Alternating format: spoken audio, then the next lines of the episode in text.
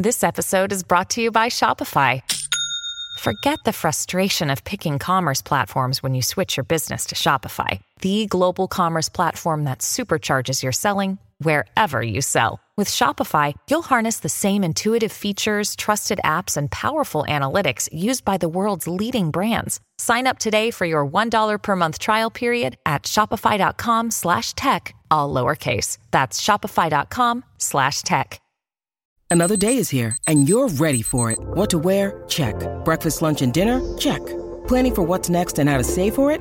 That's where Bank of America can help.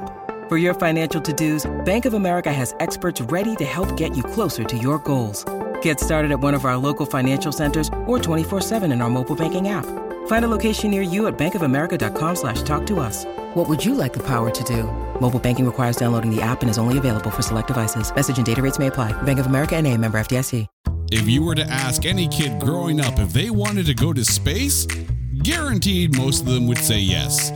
However, if you were to tell them that while in space, they could die in several different ways and never see their families again, a few might change their minds. However, if you were to ask this kid if he wanted to go see 1986's Space Camp, well, that's a guaranteed yes, because that film is not that bad.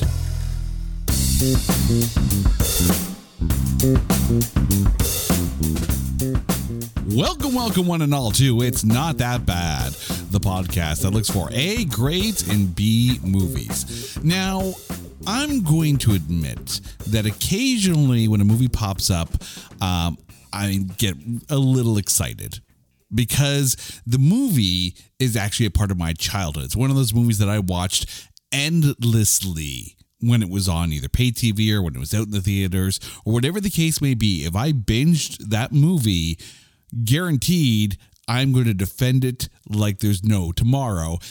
Today is one of those cases because we're about to talk about 1986's Space Camp. And here to join me on the show this week. Fellow Pantheon podcaster, host of the Comes a Time podcast, stand up comedian, and host of his brand new special. Mike Finoia is joining the show for the first time. Mike, welcome to the show. Now, before we get into this, before we jump into Space Camp, I want to give you the space a little bit here because, as I mentioned, you have a brand new comedy special coming out direct to YouTube. Please take a second, let us know all about it. Sure, thank you. Um, Don't Let Me Down is my upcoming stand up special, my debut special. Uh, I've put out an album before, but this is my first uh, full foray into the video and, you know, putting it out on YouTube and streaming it and all that. So I'm extremely excited. Uh, I recorded it at Fairfield Theater Company in Fairfield, Connecticut. It's a little black box theater, great room.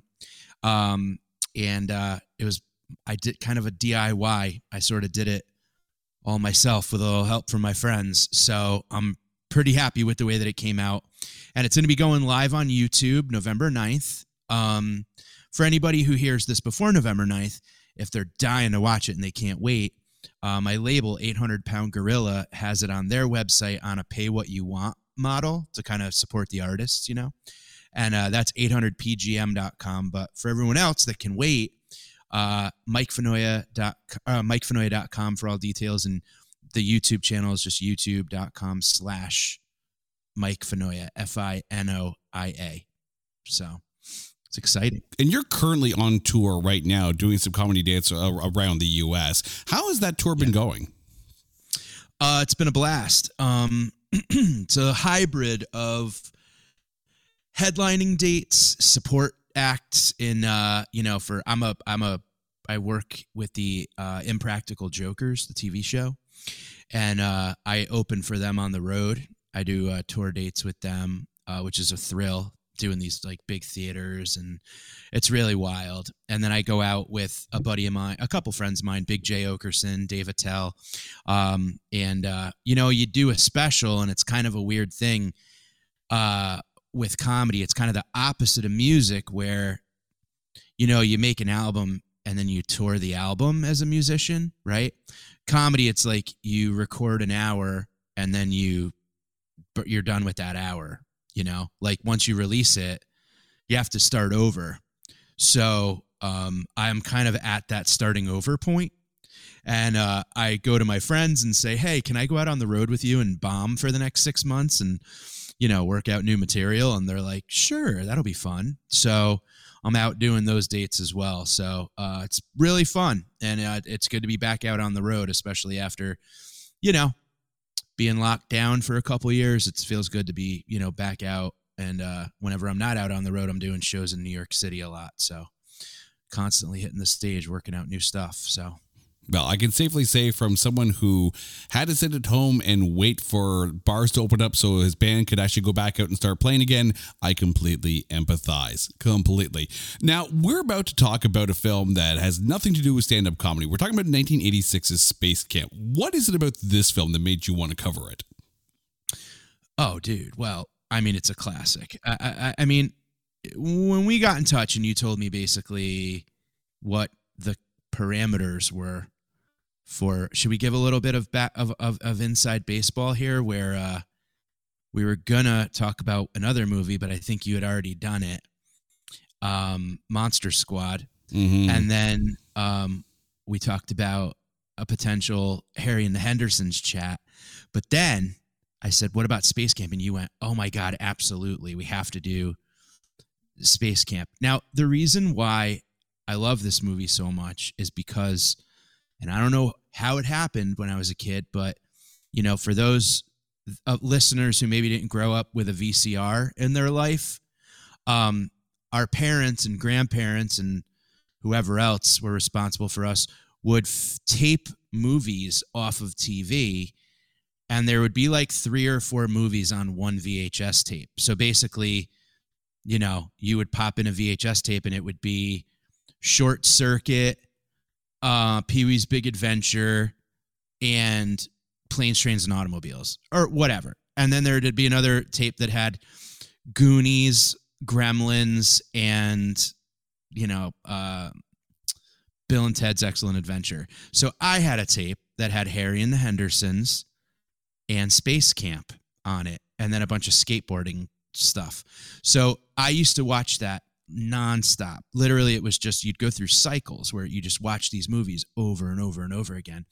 And the fact that it would have a rating is almost sacrilege to me because it's like, what? How do they like it, it meant so much to me? Like, I loved this movie and I weirdly identified kind of a little bit with like all of the characters, you know? Um, but it was fun to be able to uh you know, go back and watch it again as an adult. And frankly, I think that was kind of like the selfish reason I wanted to talk th- about this movie with you because I've been dying to go back and watch it over again. And uh, it was a real treat to do that. So, uh, kind of holds up in a weird way. I have to be honest. I, I think, in all honesty, it, it a lot of it actually fares better now that it's separated from the time that it was released. And we're going to get into that a little bit. Before we do, though, it is time to take this gem of an 80s film, Space Camp, and trailerize it. We knew that robots were secretly out to destroy us.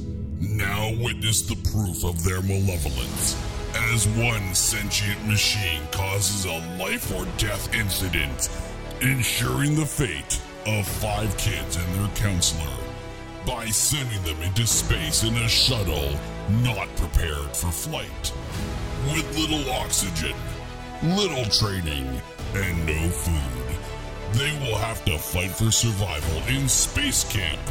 Somehow a family film that will cause anyone to reevaluate their kids' summer plans Watch as this super smart and completely unqualified group of attendees need to learn to stop nagging each other or risk spending the rest of their short lives in orbit.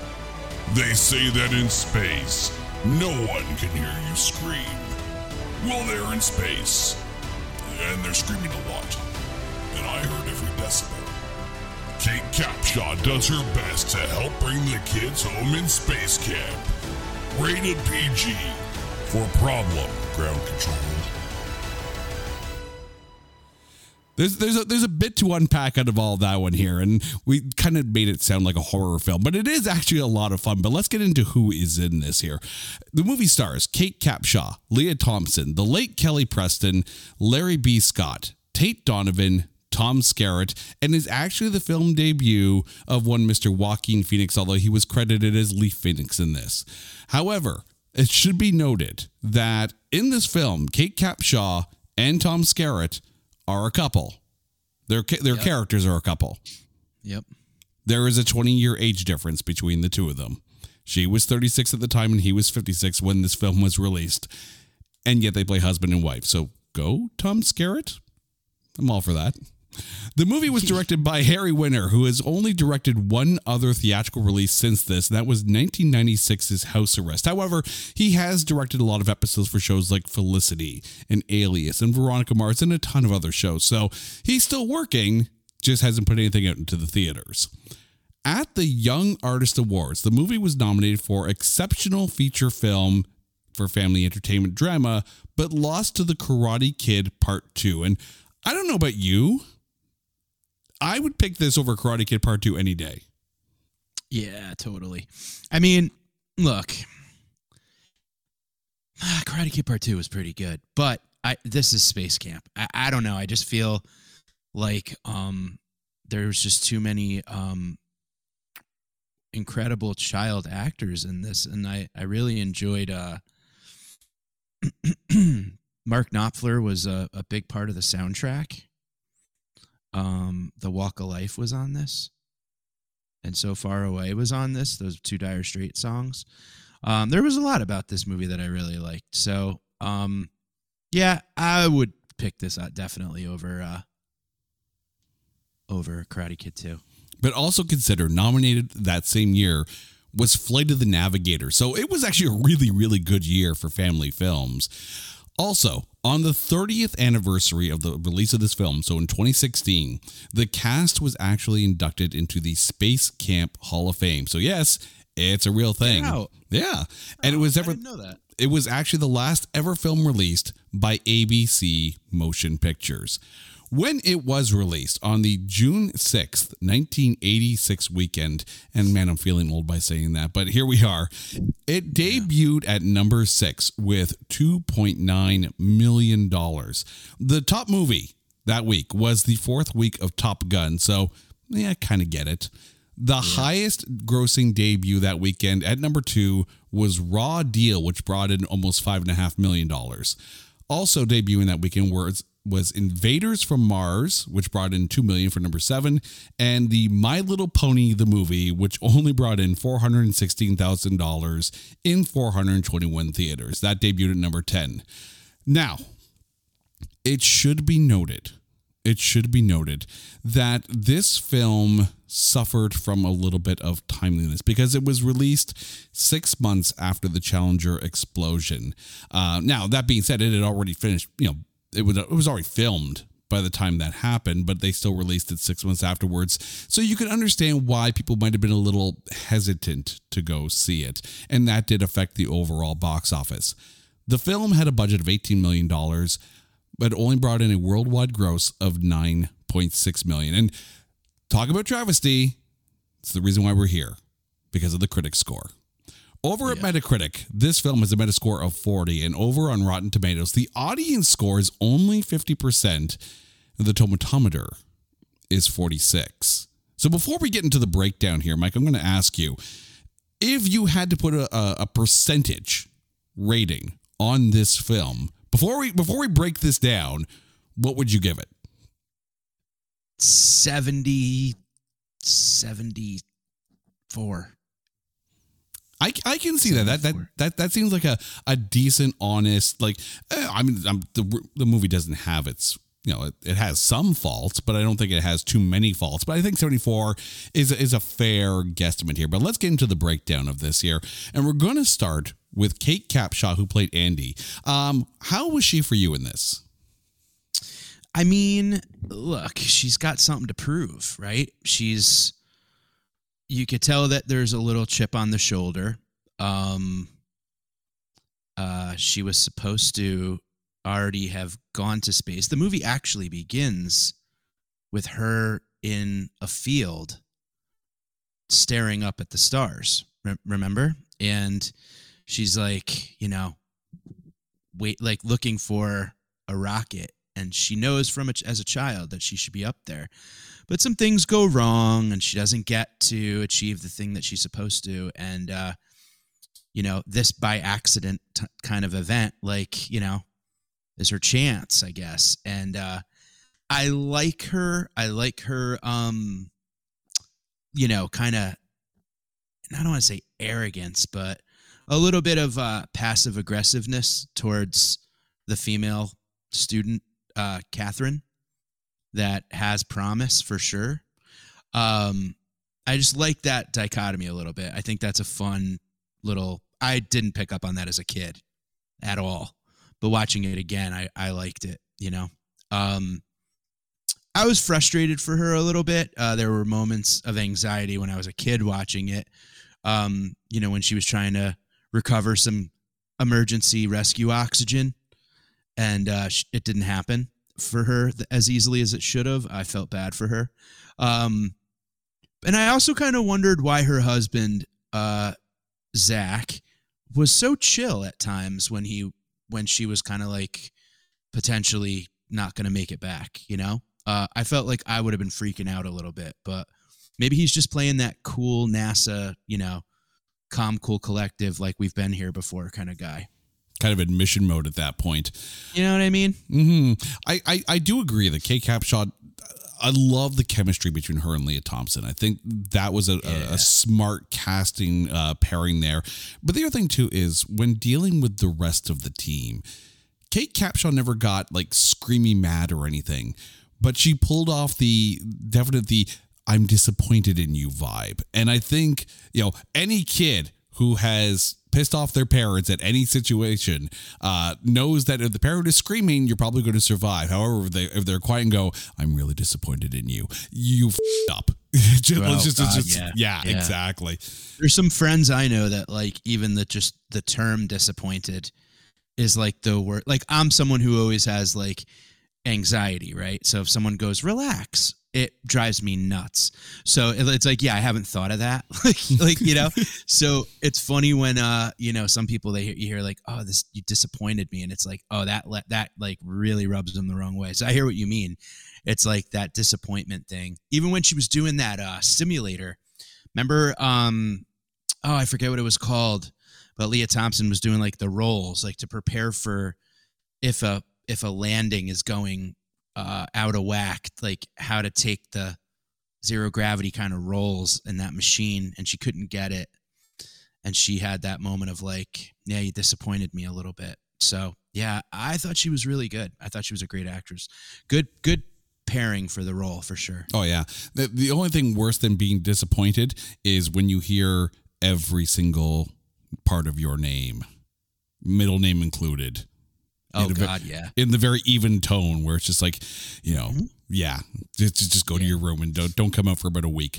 But yeah I know you're in big trouble. but, but I, I love the fact that she didn't get everything right, you know, and that this, you know, catastrophe that they find themselves in is very much the redemption arc for her as well, at the same time as she's trying to keep everyone alive, you know, and Right. in a movie that, you know, you, you think about a movie like The Goonies, right? Or even The Monster Squad.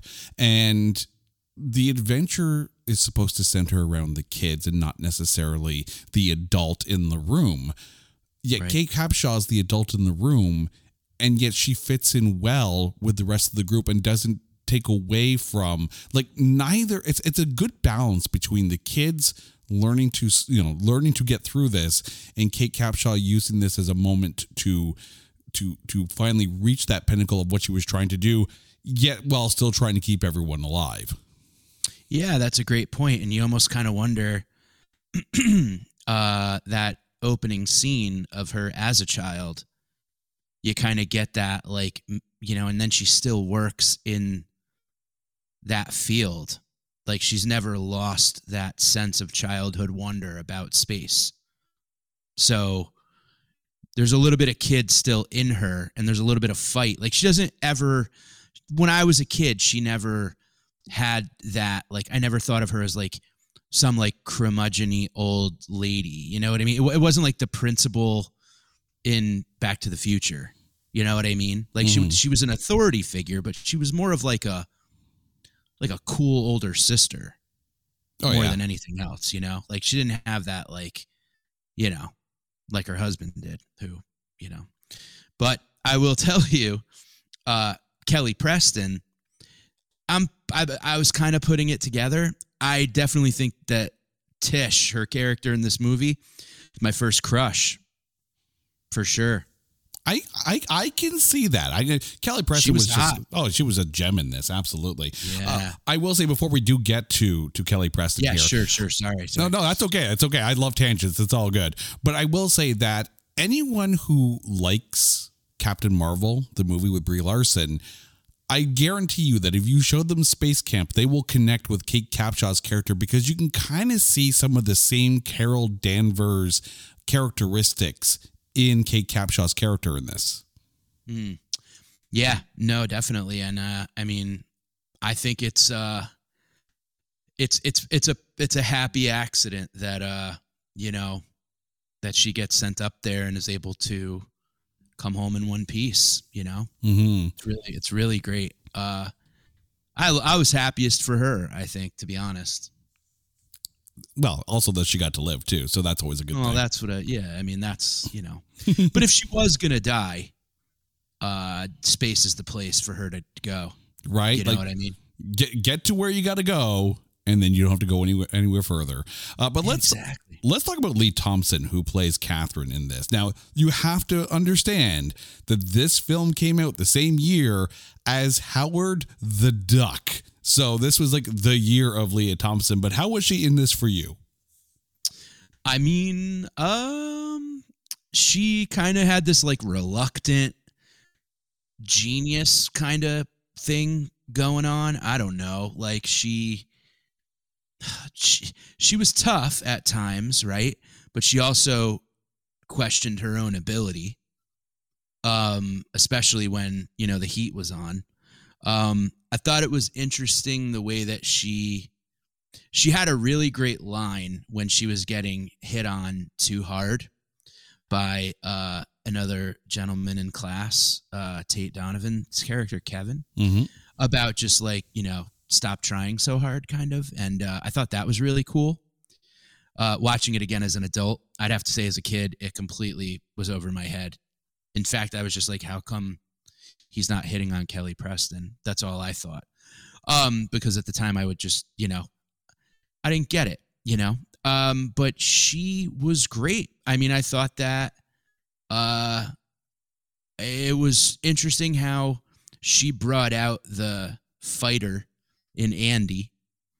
Um, I think Andy looked at her as like maybe she reminded her of who she once was, or she has the potential still to be something that like maybe Andy thinks she can't be anymore. So I liked that kind of. I don't want to say like mother daughter kind of. It was almost like sibling rivalry more than you know. Again, because I don't think Kate Capshaw came across as old to me. Mm. So, um, yeah, it was almost kind of like a I'm hard on you because I care about you and I know that you can do it kind of thing. Mm-hmm. And I really liked it. Uh, I thought it was very cool. I thought she handled the, you know, I always find it interesting too to think about like the the female that's being uh you know, um what's the right word for it? Hit on, but like that's not the word I'm looking for. The female lead that's kind of being like uh sought after heavily by a male character, how they how that like uh plays into the uh overall like progression of the film. You know what I'm saying? Like does it take away from it? Does it you know? And I felt like her character didn't let that part uh really get in the way or compromise the uh importance of space camp. Mm-hmm. Oh no, The no. key yeah. key was always space camp, which I liked. Yeah. Catherine was on a mission and she was not going to be sidetracked on that. One of the things I liked about Catherine, um, you know, she knew her stuff. There was no question whatsoever. Like she was completely and utterly book smart when it came to space camp. And she had her her eyes and heart set on being mission commander. That was the goal. Be mission commander. And then Andy kept on guiding her towards being the pilot. And there's something to be said about what your heart wants, but what your brain should be telling you what you're actually good at. And the fact that Lea Thompson was able to get them back into orbit as the pilot, that all of a sudden that was the calling. That was the yeah. calling moment. And you know, the the idea of being in command, while nice, not prepared for it. The idea of being the pilot, it's it's like that whole theory of the person who doesn't want the job is probably the person most qualified for that job. And I think that actually plays out very well in this.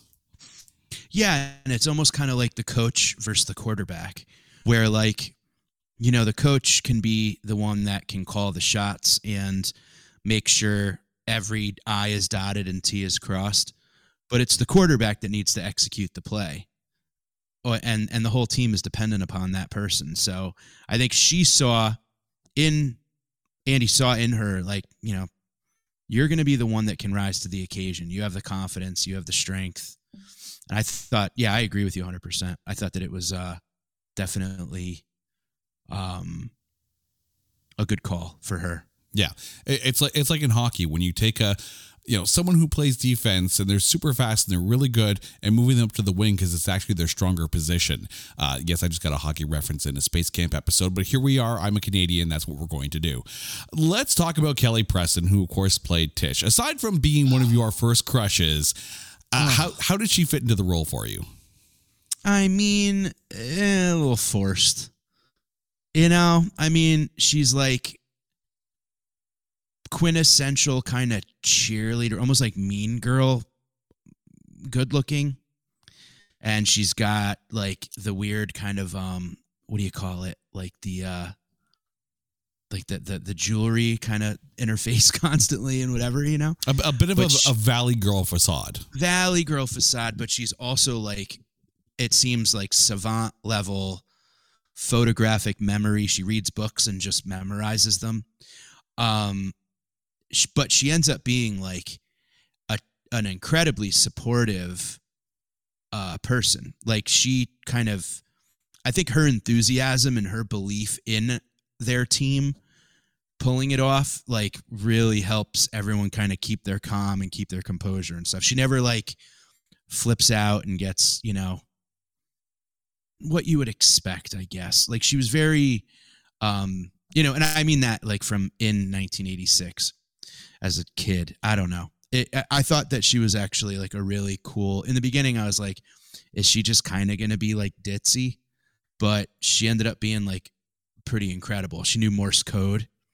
Like she's the one that basically connects with um NASA, correct? Am I mem- remembering that right? Yes, it is. She's yeah. she's basically using like the the the one function in that where it's just just a quick little like triggering one of the the warning sensors in the ship. Yeah, so hopefully, yeah, absolutely. In order in order for that to register on one of the consoles back in you know back in ground control.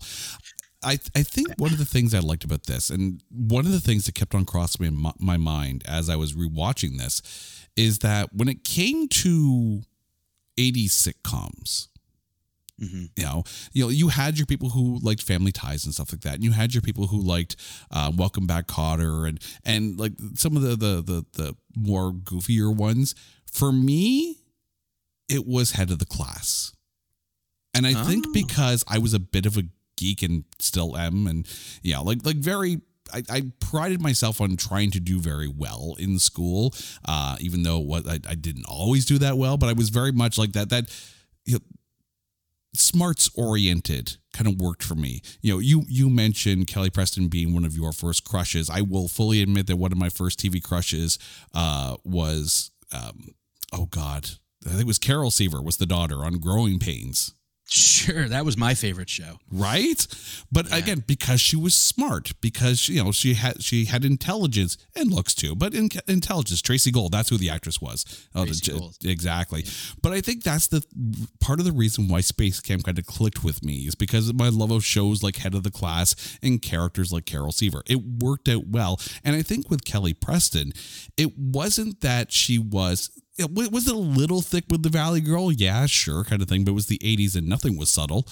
But the thing is, she wasn't a mean girl. She was just No. happy and No. smart and just with a photographic memory. And I think that plays into this as well. Like the whole idea that everyone is there because they're they're dreamers and they're smart and they they have a shared vision and nothing kind of gets in the way of that.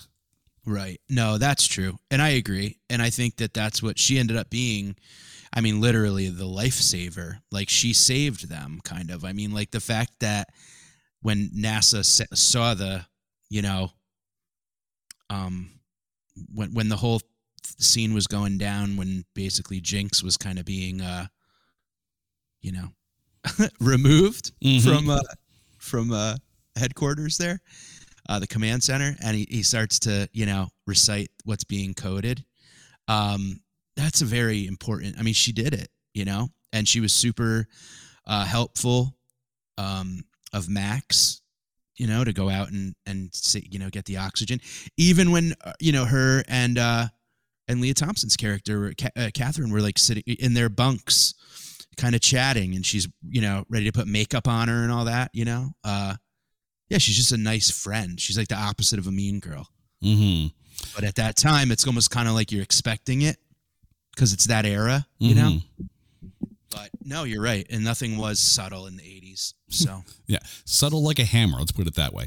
Hello, Pantheon podcast listeners. Christian Swain here to tell you more about my experience with Raycon earbuds.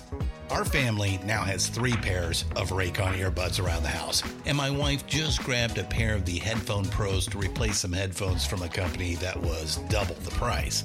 And yes, she loves them. Now, if you haven't pulled the trigger on a pair of Raycons, or even if you have, but you're in the market for another pair because they're just that good, well, now is the time to check them out because they just launched their upgraded model of the best selling everyday earbuds. With Raycon's upgraded everyday earbuds, now you also get active noise cancellation, ergonomic design, and multi point connectivity that lets you pair with two devices at once. New quick charge function, three customizable sound styles, plus awareness mode. Available in a variety of vibrant new colors to complement any and all skin tones. I even have a pair of earbuds in a cool green color. I have tried just about every earbud known to humankind, and these Raycons are fantastic. Seriously, if you've been wanting to check out Raycons, there truly is no better time. You're going to ask yourself why you didn't check them out sooner, and Raycon offers a 30-day happiness guarantee. So, what are you waiting for? Go to buyraycon.com slash Pantheon today to get 20% off your Raycon order, plus free shipping. That's right, you'll get 20% off and free shipping at buyraycon.com slash Pantheon. Buyraycon.com slash Pantheon. Hey folks, Steffan Chirazi and Renee Richardson here from the Metallica Report. And we are proud members of the Pantheon podcast family, where the best of music and podcasts unite. We've got something pretty cool for you. We're giving away an exclusive Metallica merch package worth over $250. That's a whole lot of scary guys, skulls, M72, and other sought after Metallica swag. And we've made it easy for you to win. Follow and share the Metallica report, and you're in the game. Go to pantheonpodcast.com slash Metallica, enter your email, and hit that button to be entered to win. And just like that, you're eligible for our monthly exclusive Metallica merch package. And guess what, rockers? You can enter every month. So just do it. And while we love our global brothers and sisters, the lawyers won't let us ship outside the U.S. Um, Tate Donovan, who played Kevin, to me personally, this felt kind of like the Steve Guttenberg in Police Academy kind of role. But how was Kevin Yeah, for you? perfect. No, you nailed it. I, I couldn't agree more. Except Steve Guttenberg's way funnier and way I don't know. Um, he was kind of a little bit all over the place to me. Um, uh, I didn't take him seriously at times as a kid. As a kid, I think I, now I feel kind of like if they had another hour to make this movie, it would have been him explaining some type of chuff like rough childhood or something like i don't know he seemed like he had some something to prove um uh, now though, like watching it again, it's like, oh yeah, I get it. Like you're right. It is the kind of more of that Guttenberg type. Like, you know, he had a serious side. He, you know, chased, you know, Catherine to that, like switched, you know, the the color badge to get into the right group. And uh I didn't like when he snapped on Max. Uh that that bothered me a little bit, uh, that particular scene. Um that kind of really bothered me as a kid. Uh, that made me not like him, to be honest. Mhm. But you know, and I, I was very sensitive as a kid, still am at certain things, but I, I, I felt bad for uh for Max. But Tate Donovan's character, you know, I think these kids kind of had this thing where it was like immediately it's one for all and all for one, and we're gonna do whatever we can to help each other get through this, you know? Mhm. um that was neat and he was very good at that he kind of like rose to that occasion you know but he kind of just had a tad of like a bully vibe to me when i was younger it's funny going back and watching a movie you haven't seen since you were a kid. It elicits like notions and almost preconceptions about characters that you made before you've experienced life Mm-hmm. And you know what i mean by that Oh, completely. It's you know, as I mentioned, it was the whole tying the, tying it together with why I liked shows like Head of the Class and, and Growing Pains and whatnot. But when you take a look at the role of Kevin, and of course I mentioned Steve Guttenberg in Police Academy because there was some of that you know mischief making and you know trying to get into the same group as Catherine. But I think you could also take the role of Kevin and realize that it's a a, a, a combination of Steve Guttenberg and Police Academy and Matt Damon from Good Will Hunting, in that Kevin's not dumb. You know, otherwise he wouldn't be at space camp. He wouldn't have figured all of this out. Like he's there for a reason, and I think he's almost like reluctantly smart. Like it's he's smart and he knows it, but it's not cool to be smart, and he tries everything to almost self sabotage those opportunities. Perhaps, yeah. I, I I I think that as an adult watching it, that's something to pick up on for sure. As a kid, I was kind of just like, hmm, that dude seems like he would bully. He'd hold your head like in a bucket of water after football practice or something like that, you know. But you're right. Like now, looking at it, he is at space camp, you know, and he takes the parking space of the of the. It's almost kind of like the movie wanted you not to like him in the beginning Mm-hmm. unless you had that kind of rebel you know badass kind of vibe because he like parks in the you know in the um what's his name's parking lot? Tom skerritt's parking lot. Yeah. parking space and you know that whole thing. He's got the jeep the music's blaring like you know whatever. It, it, it just almost kind of is like who is this dude? But uh, yeah i mean he definitely is smart because he's there and he cares a lot for sure. And i think it's another one of those things where like once it rose to the occasion and things had to happen you know they stepped up. So I'm, I'm glad you mentioned that scene because I forgot how good a song "Confidence Man" by Eric Clapton was. i mean a kind of a perfect one for that movie right? Oh, it, again, in hindsight, the song is is perfect for it. yeah Larry B. Scott, who played Rudy in this one here, not exactly the biggest uh, role as far as the group goes, but how was Rudy for you?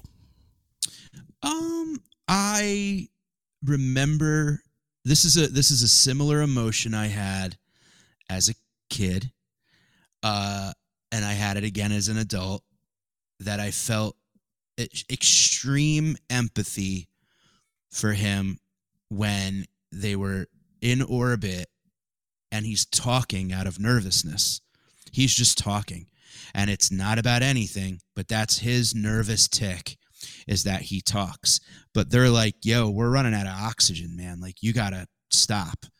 That moment in the movie, I think, was an incredibly powerful moment because it was like this thing of like, your mental health versus your physical health, like it makes him comfortable to talk through these excruciatingly anxiety provoking circumstances, but you can't talk because you're going to run out of air and die, you know? And I, and I remember having like a, f- a feeling of like empathetic panic for him then. And it, and it happened again when I watched it over for this. So that moment to me was always a very like kind of important moment in the movie. So a- a- that fact that it happened to him makes me kind of really love his character. But I will agree. Other than that, he kind of seemed just like a sidekick. You know, like Mhm. he's not really doing much else. He's just kind of hanging out with Tate Donovan at certain points, and you know, You know, I get the feeling I think I sent you my notes by accident here when you're talking about Rudy because literally reading the first sentence I have written down here, he's okay, but I think he best exemplifies the fear of the moment. So clearly we're on the same page when we're when we're watching this film. But I think the other thing too is that when he's trying to explain how to plug the oxygen into the ship, this is a moment not just for him, but for Andy and for Catherine as well, right? Uh, Right. Catherine is trying to insist that she knows exactly what she's talking about, but in this case, she doesn't. And it's another moment for Catherine to realize that she's not necessarily mission commander material, but she's still a damn good pilot. You know, let the specialist do what the specialist does and give Rudy that moment of confidence. Yeah, that's a good point. Yeah, he's it's it's again, and not to. I feel like I'm repeating myself, but it is this thing of like everybody kind of put their own, uh, their self aside, their ego aside at, at at all times in this movie to help take care of their you know their cohorts, and that's definitely the time he did it. Now we get to talk about a very young Joaquin Phoenix who played Max. Um, Leaf, exactly, Leaf at the time, but then you know changed his name back to Joaquin. Um, how was he for you though? The best. I loved him. I mean, I just any kid that becomes friends with a robot over people uh is my man, you know? Like he he he's in love with Jinx the robot that takes everything literally. And he had some really great lines like why don't you evaporate laser brain? I mean like what an 80s insult. Laser brain. Um yeah, his uh, desire to leave Earth. Um, I, I mean, it's pretty great. Um, he just there was something about like you know, he's the underdog, right? And his buddy Max wants to make sure that he gets what he really wants because they're friends forever. And uh, I thought he was really cool. I, I, I, as a kid, I loved him, you know, and watching it again, I was like, just from a write, cause I write for TV, so it's kind of like, oh yeah, like I get it, you know, like it was just like, oh yeah, yep, I see how this, you know, I see how this happened. But yeah, no, he was he was killer. Yeah. I, I think the thing with Max for me is that, and, and you have to remember, this is 1986. So we're three years after Jedi, right? And there's a string of wonderful sci-fi films and, you know, young, young kid adventure kind of things that are, that are out there. I was that Star Wars kid. I'm still that Okay. Star Wars kid, but I was that Star Wars kid. You know, I, I was that kid who just dreamed of all things science fiction. You know, I watched the Tom Baker era of Doctor Who. You know, I if it was sci-fi, I was taking it in. Like there, there was no question about it. And the thing with Max is that he's kind of that character where he is the portal for the viewer. He is us. He's the one that we're going to see, you know, ourselves in that position here. It's kind of like with Doctor Who, getting back to, you know, sci fi geekery here. The companion is us. We're the ones Yeah. who want to go on the adventure with the doctor, right? Right, so for right. this, Max almost embodies the viewer and and that want to go into space. And and I I love that it's just a wide-eyed not naivete, but a wide-eyed eagerness and just a singular purpose to chase that dream. Yeah, I, I I agree, and the fact that he's been back, like it almost seemed to me. I don't know about you, but did it feel like he maybe lived at space camp? Oh, Like it almost seemed to me like last year when or last session when everybody's parents came to pick him up, like no one picked him up, so he just lived there, and somehow like, you know, he just found food and he he seemed to have no family. Maybe that was just as a kid. I used to like. It was the fun. The fun part of watching movies was to fill in the gaps that the movie left for me. So like, I always like to build these like kind of backstories for these characters, you know. And for him, it seemed like maybe he was someone who, you know, a little brother left behind, maybe kind of collateral damage of some sort. And uh, he just wanted so bad to like, like, like, why would a kid that young want to like leave Earth so badly? Like, you know, like I feel like he was leaving a lot of pain. But what's interesting is the second that he gets up there, he's the first one that goes, "I want to go home."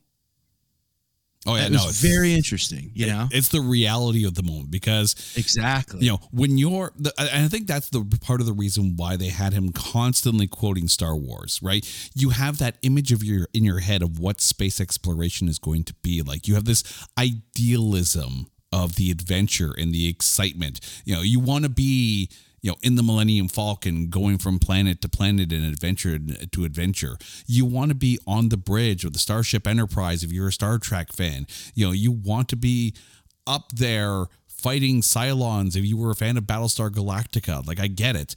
But once you're in the reality of the moment and it stops becoming this this fantastical image of what it could be and you're faced with what it really is, that's when it's like nope nope no I I, I want to go back to dreaming again and that's that's a that's a very real response I think.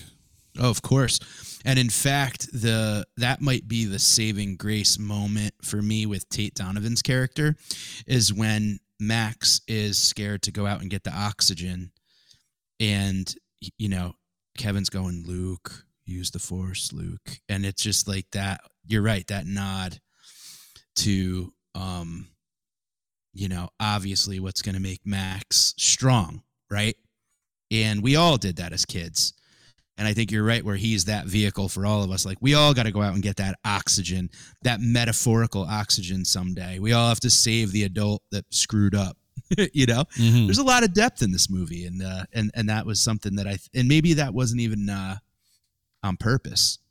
No, no, they- they'll they'll tell you it was on purpose even if it wasn't. That that's just Of the rule of it, right? But That's the rule of being a writer. I I'm glad. I'm glad you brought up that whole thing with Kevin too. Like, and you know, reach, you know, hitting Max on his level because there there was also that moment where you know Max is like, I I, I gotta go to the bathroom, right? And he does no idea how to use the Mister Thirsty, right? So Yeah. but, but Kevin's there almost in that big brother moment. So I think it's fascinating that you mentioned that the moment that Kevin loses it on Max is the moment you you disliked Kevin, but then there's the moments where Kevin is helping Max through the scariest time of his life. Max is also Kevin's redemption in this. Yeah. Yep. Very true. No, you're right. And uh, you know, I think that it's uh I went on the I I'm not the perfect viewer. I'll admit that. You know what I mean? Like I go on rides where I will hate a character one time and the next time I watch it I love it love that character. So I mean I kind of think that all these characters kind of make up one character, you know? And there are portions of our personality that like, you know, sometimes you're the annoying little brother.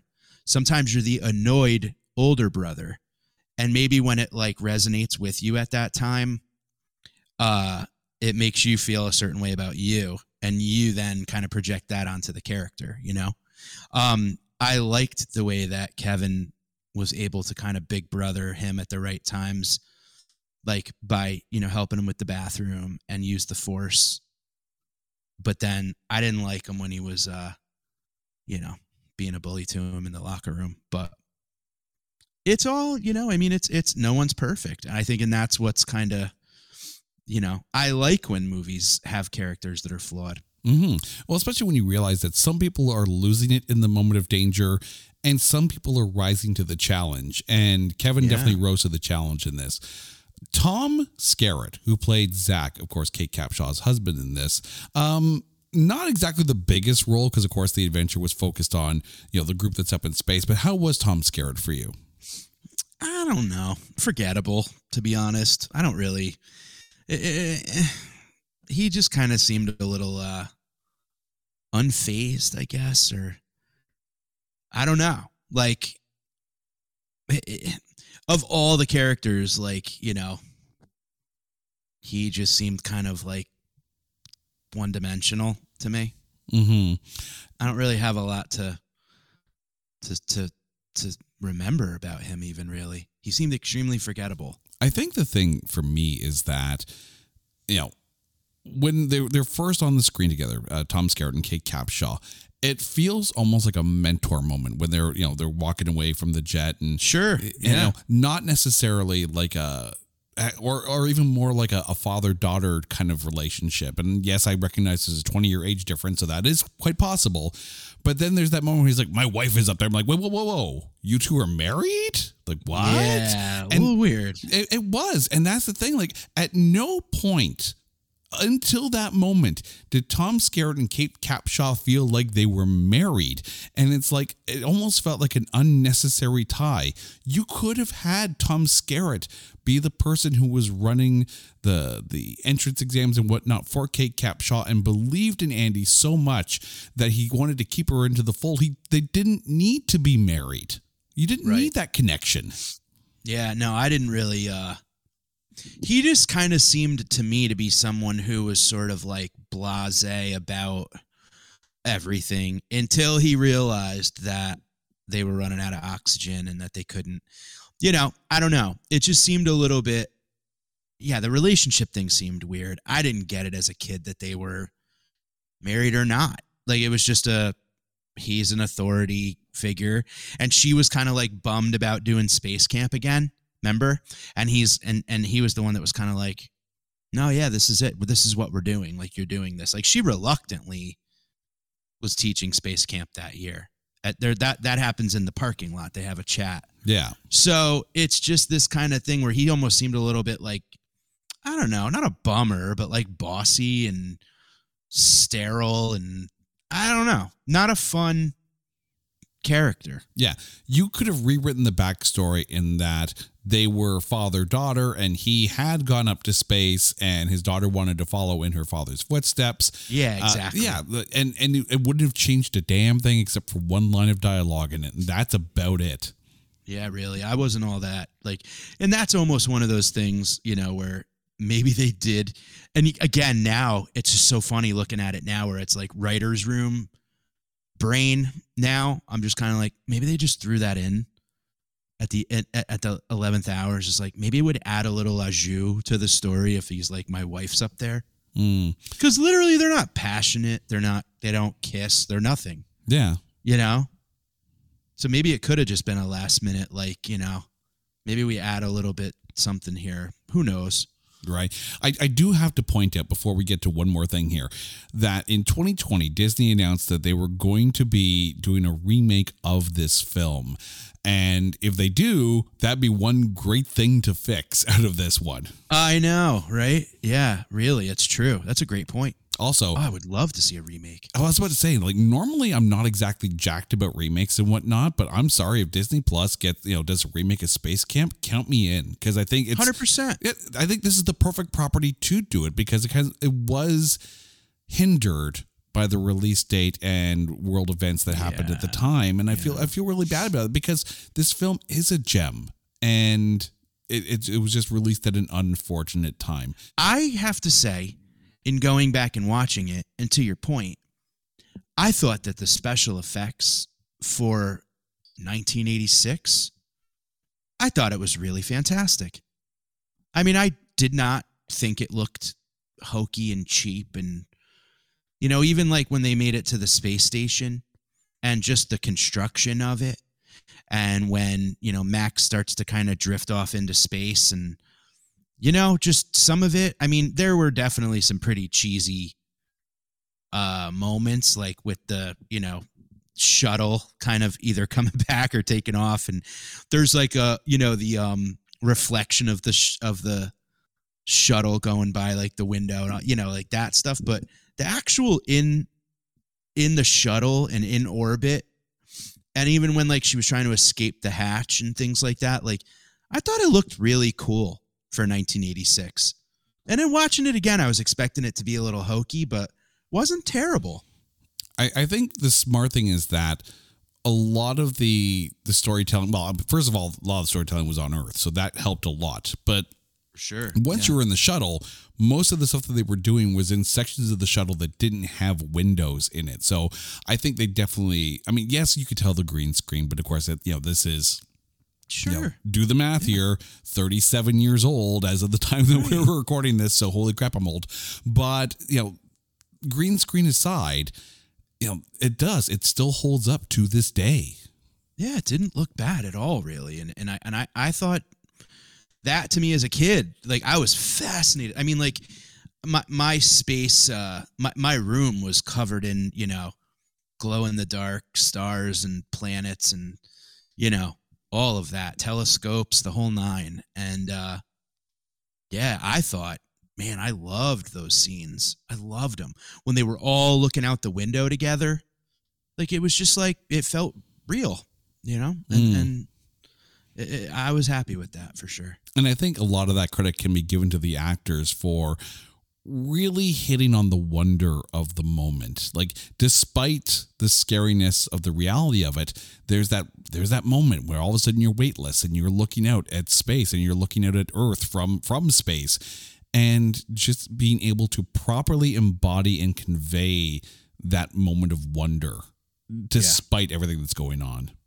yep that's a great point But now we get to talk about the one and only, the mastermind behind all of this, Jinx the robot, as voiced by Frank Welker, the voice of Megatron. How was Jinx for you?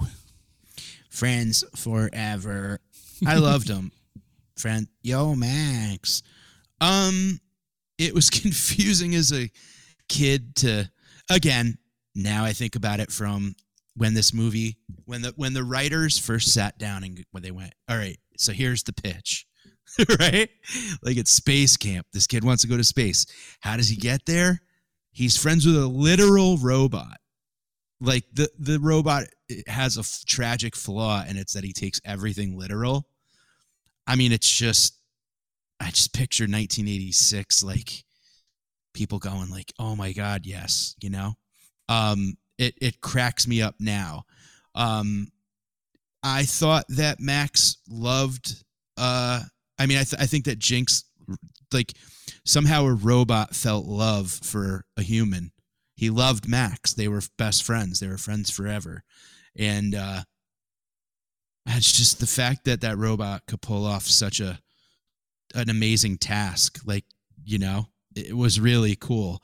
And the fact that he knew Morse code um was just he he was the movie, man. I mean, there's no movie without Mac without uh Without Jinx, yeah. without Jinx, you know, and and uh I felt like Jinx was was everything you could want him to be and more. I mean, it was kind of an '80s trope in trying Yeah. to trying to shoehorn in a robot, even when the robot didn't need to be there. Like, obviously, you've got Short Circuit and Johnny Five. You know, like the- that. That's like one of the greatest robots of of cinema, Johnny Five. But then you also had movies like Rocky Four that had the robot that was in there. Oh God, I know. Right? You had Clash of the Titans with like the little metal robotic owl that was flying around. Yeah, batteries not included. Oh God, right, right. And then like even TV shows, like like the Battle of the Planets cartoon, where they had to shoehorn in Seven Zark Seven, or you had um the Fantastic Four, and they had Herbie Small the Wonder. robot. Yeah, small. Oh God, yes, Small Wonder, the TV show.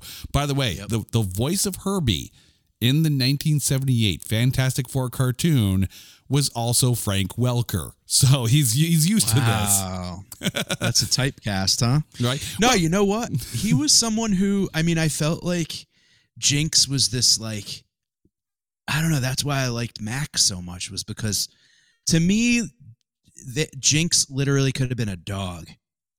You know what I mean? Like he just it was like a sad boy's best friend kind of mm-hmm. thing. And and it's just like he was just a robotic dog that somehow knew how to launch a shuttle, you know? Um he, he, he was just this like he was in the that that weird like storage bin, like that utility closet. And uh when they were when all the kids were picking on him, remember that part? Like when Yep. he was getting bullied and poor Jinx. I felt bad for him at that moment, but uh when the shuttle was taken off and he was just like bye bye Max. Like it- it was just this weird like yeah, watching it now it's like Ay, ay, ay. but back then it was like, damn, that's one cool robot. Oh, the, I'm sure there was a way to take this film and some of the Max scenes and just change the tonality of it by putting up some like horror soundtrack in it. It's like bye bye Max. Like oh god, he's killed them all. This- Yeah, he's like friends forever. This, Like, is just give him, Skynet. like, a- this is the original Skynet. but, but but and it is funny though too. Isn't he basically you know R two D two? I think more like K9 from Doctor Who, like from the Tom Baker era. Okay. Like I- Yeah. again, I'm geeking out here with my Doctor Who ness and all that. I don't. Yeah, I'm not the most privy to the who-ness, but yeah, no, I I just think it's this interesting. Like, we have to have like, yeah, it's 80s. It's just 80s. You know, it's just how could there be a movie without a, a, a pivotal robot? Oh yeah, and I, I think it's one of those things where like I, I I'd be afraid now if the in the Disney Plus reboot it was some kind of like AI or some kind of handheld device or something like that that that's able to communicate. No, you need to have a robot if you're going to do the remake because Jinx needs to make that happen.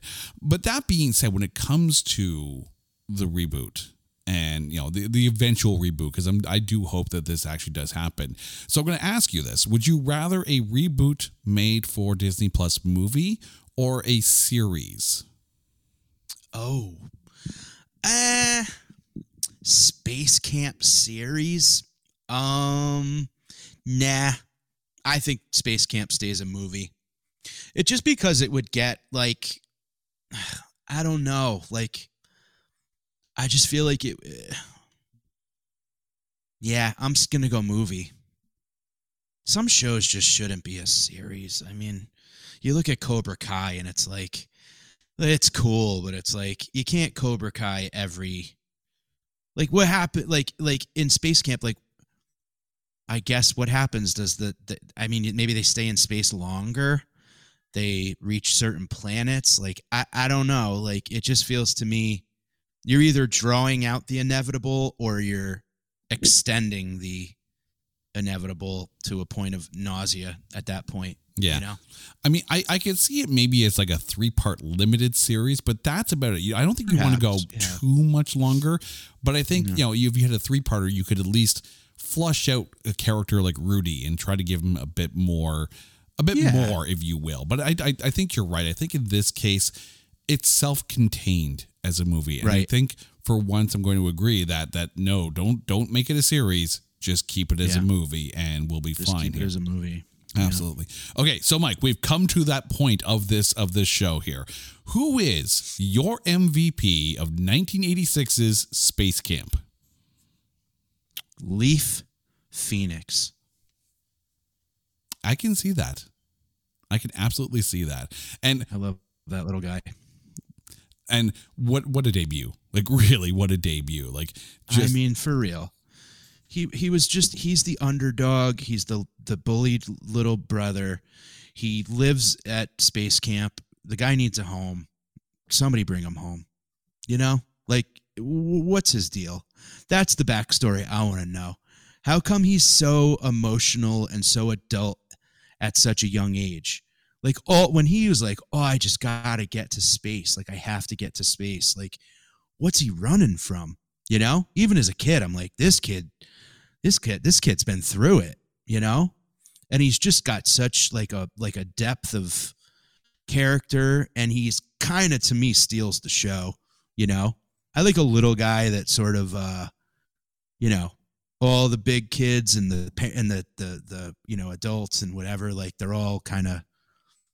He's just omnipresent, you know, throughout the whole thing.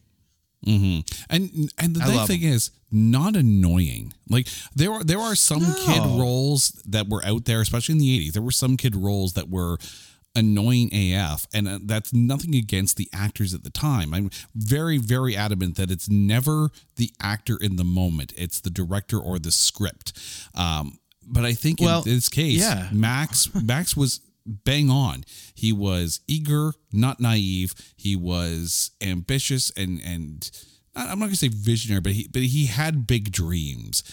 You know, dreams bigger than he was, and it worked. It, it was. He was the audience. Unfortunately, he's not my MVP. For Who's me, your MVP? For me, it's Kate Capshaw.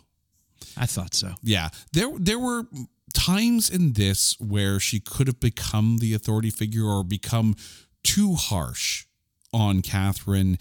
Um, and basically dumping all her failures on her, but she didn't. She kept it in check and she wasn't bossy. She was almost very motherly to the group, despite initially not wanting to be there. And I think that helped the group dynamic overall.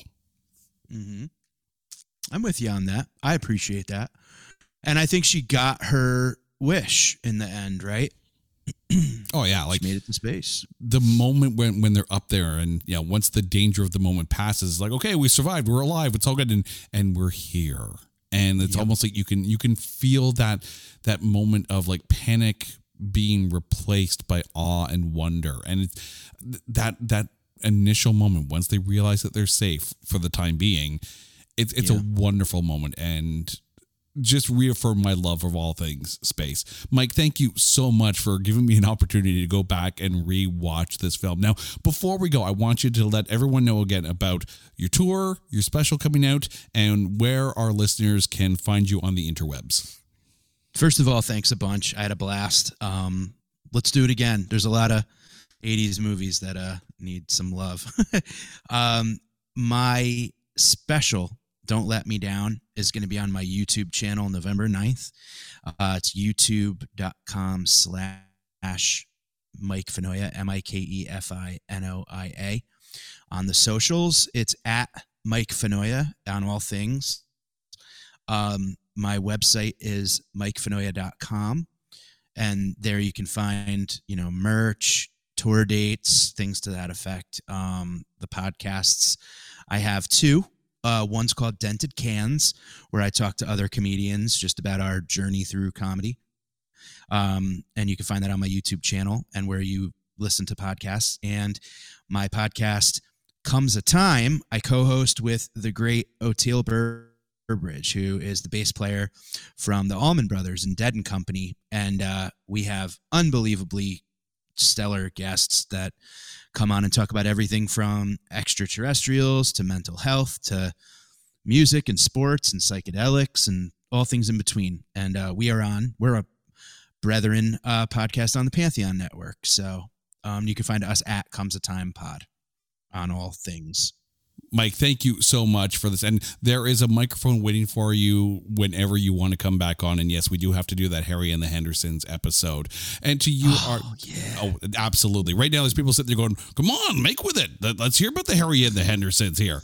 Um, Soon enough. Exactly. But dear listeners, you guys know the drill. If there is a movie out there that you think is unfairly maligned or is just so bad that there is no way in space that we can find anything good to say about it, hit us up on social media at Not That Bad Podcast or go to our website at notthatbadcast.com. And while you're there, make sure you check out our coming soon page and all of our other shows, including Keep Watch Pass and There Can Only Be One. Until next time, Mike, thank you so much. Listeners, you guys are awesome. This is It's Not That Bad. Take care.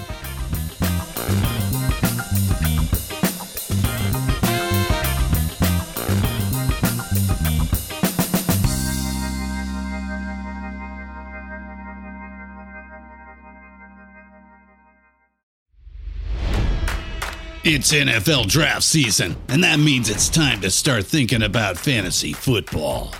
FantasyPoints.com features industry leading experts and prognosticators using proprietary hand charted data to help you score more fantasy points. FantasyPoints.com is the place to go for whatever kind of fantasy football you play. Whether you play fantasy football, daily fantasy sports, or do a little bit of everything, Fantasy Points has the meticulously researched content to guide you to victory. And why wait for the fall? Fantasy Points also covers the new spring football league, the UFL. Join the guru, John Hansen, Scott Barrett, Joe Dolan, and other massive names in the fantasy football universe with an exclusive offer. Use code Pantheon for 15% off any fantasy points package, including the all in package, with access to every article, tool, and data nugget that Fantasy Points has to offer. That's fantasypoints.com and code Pantheon for 15% off at Fantasy Points. FantasyPoints.com. Code Pantheon. Score more fantasy points.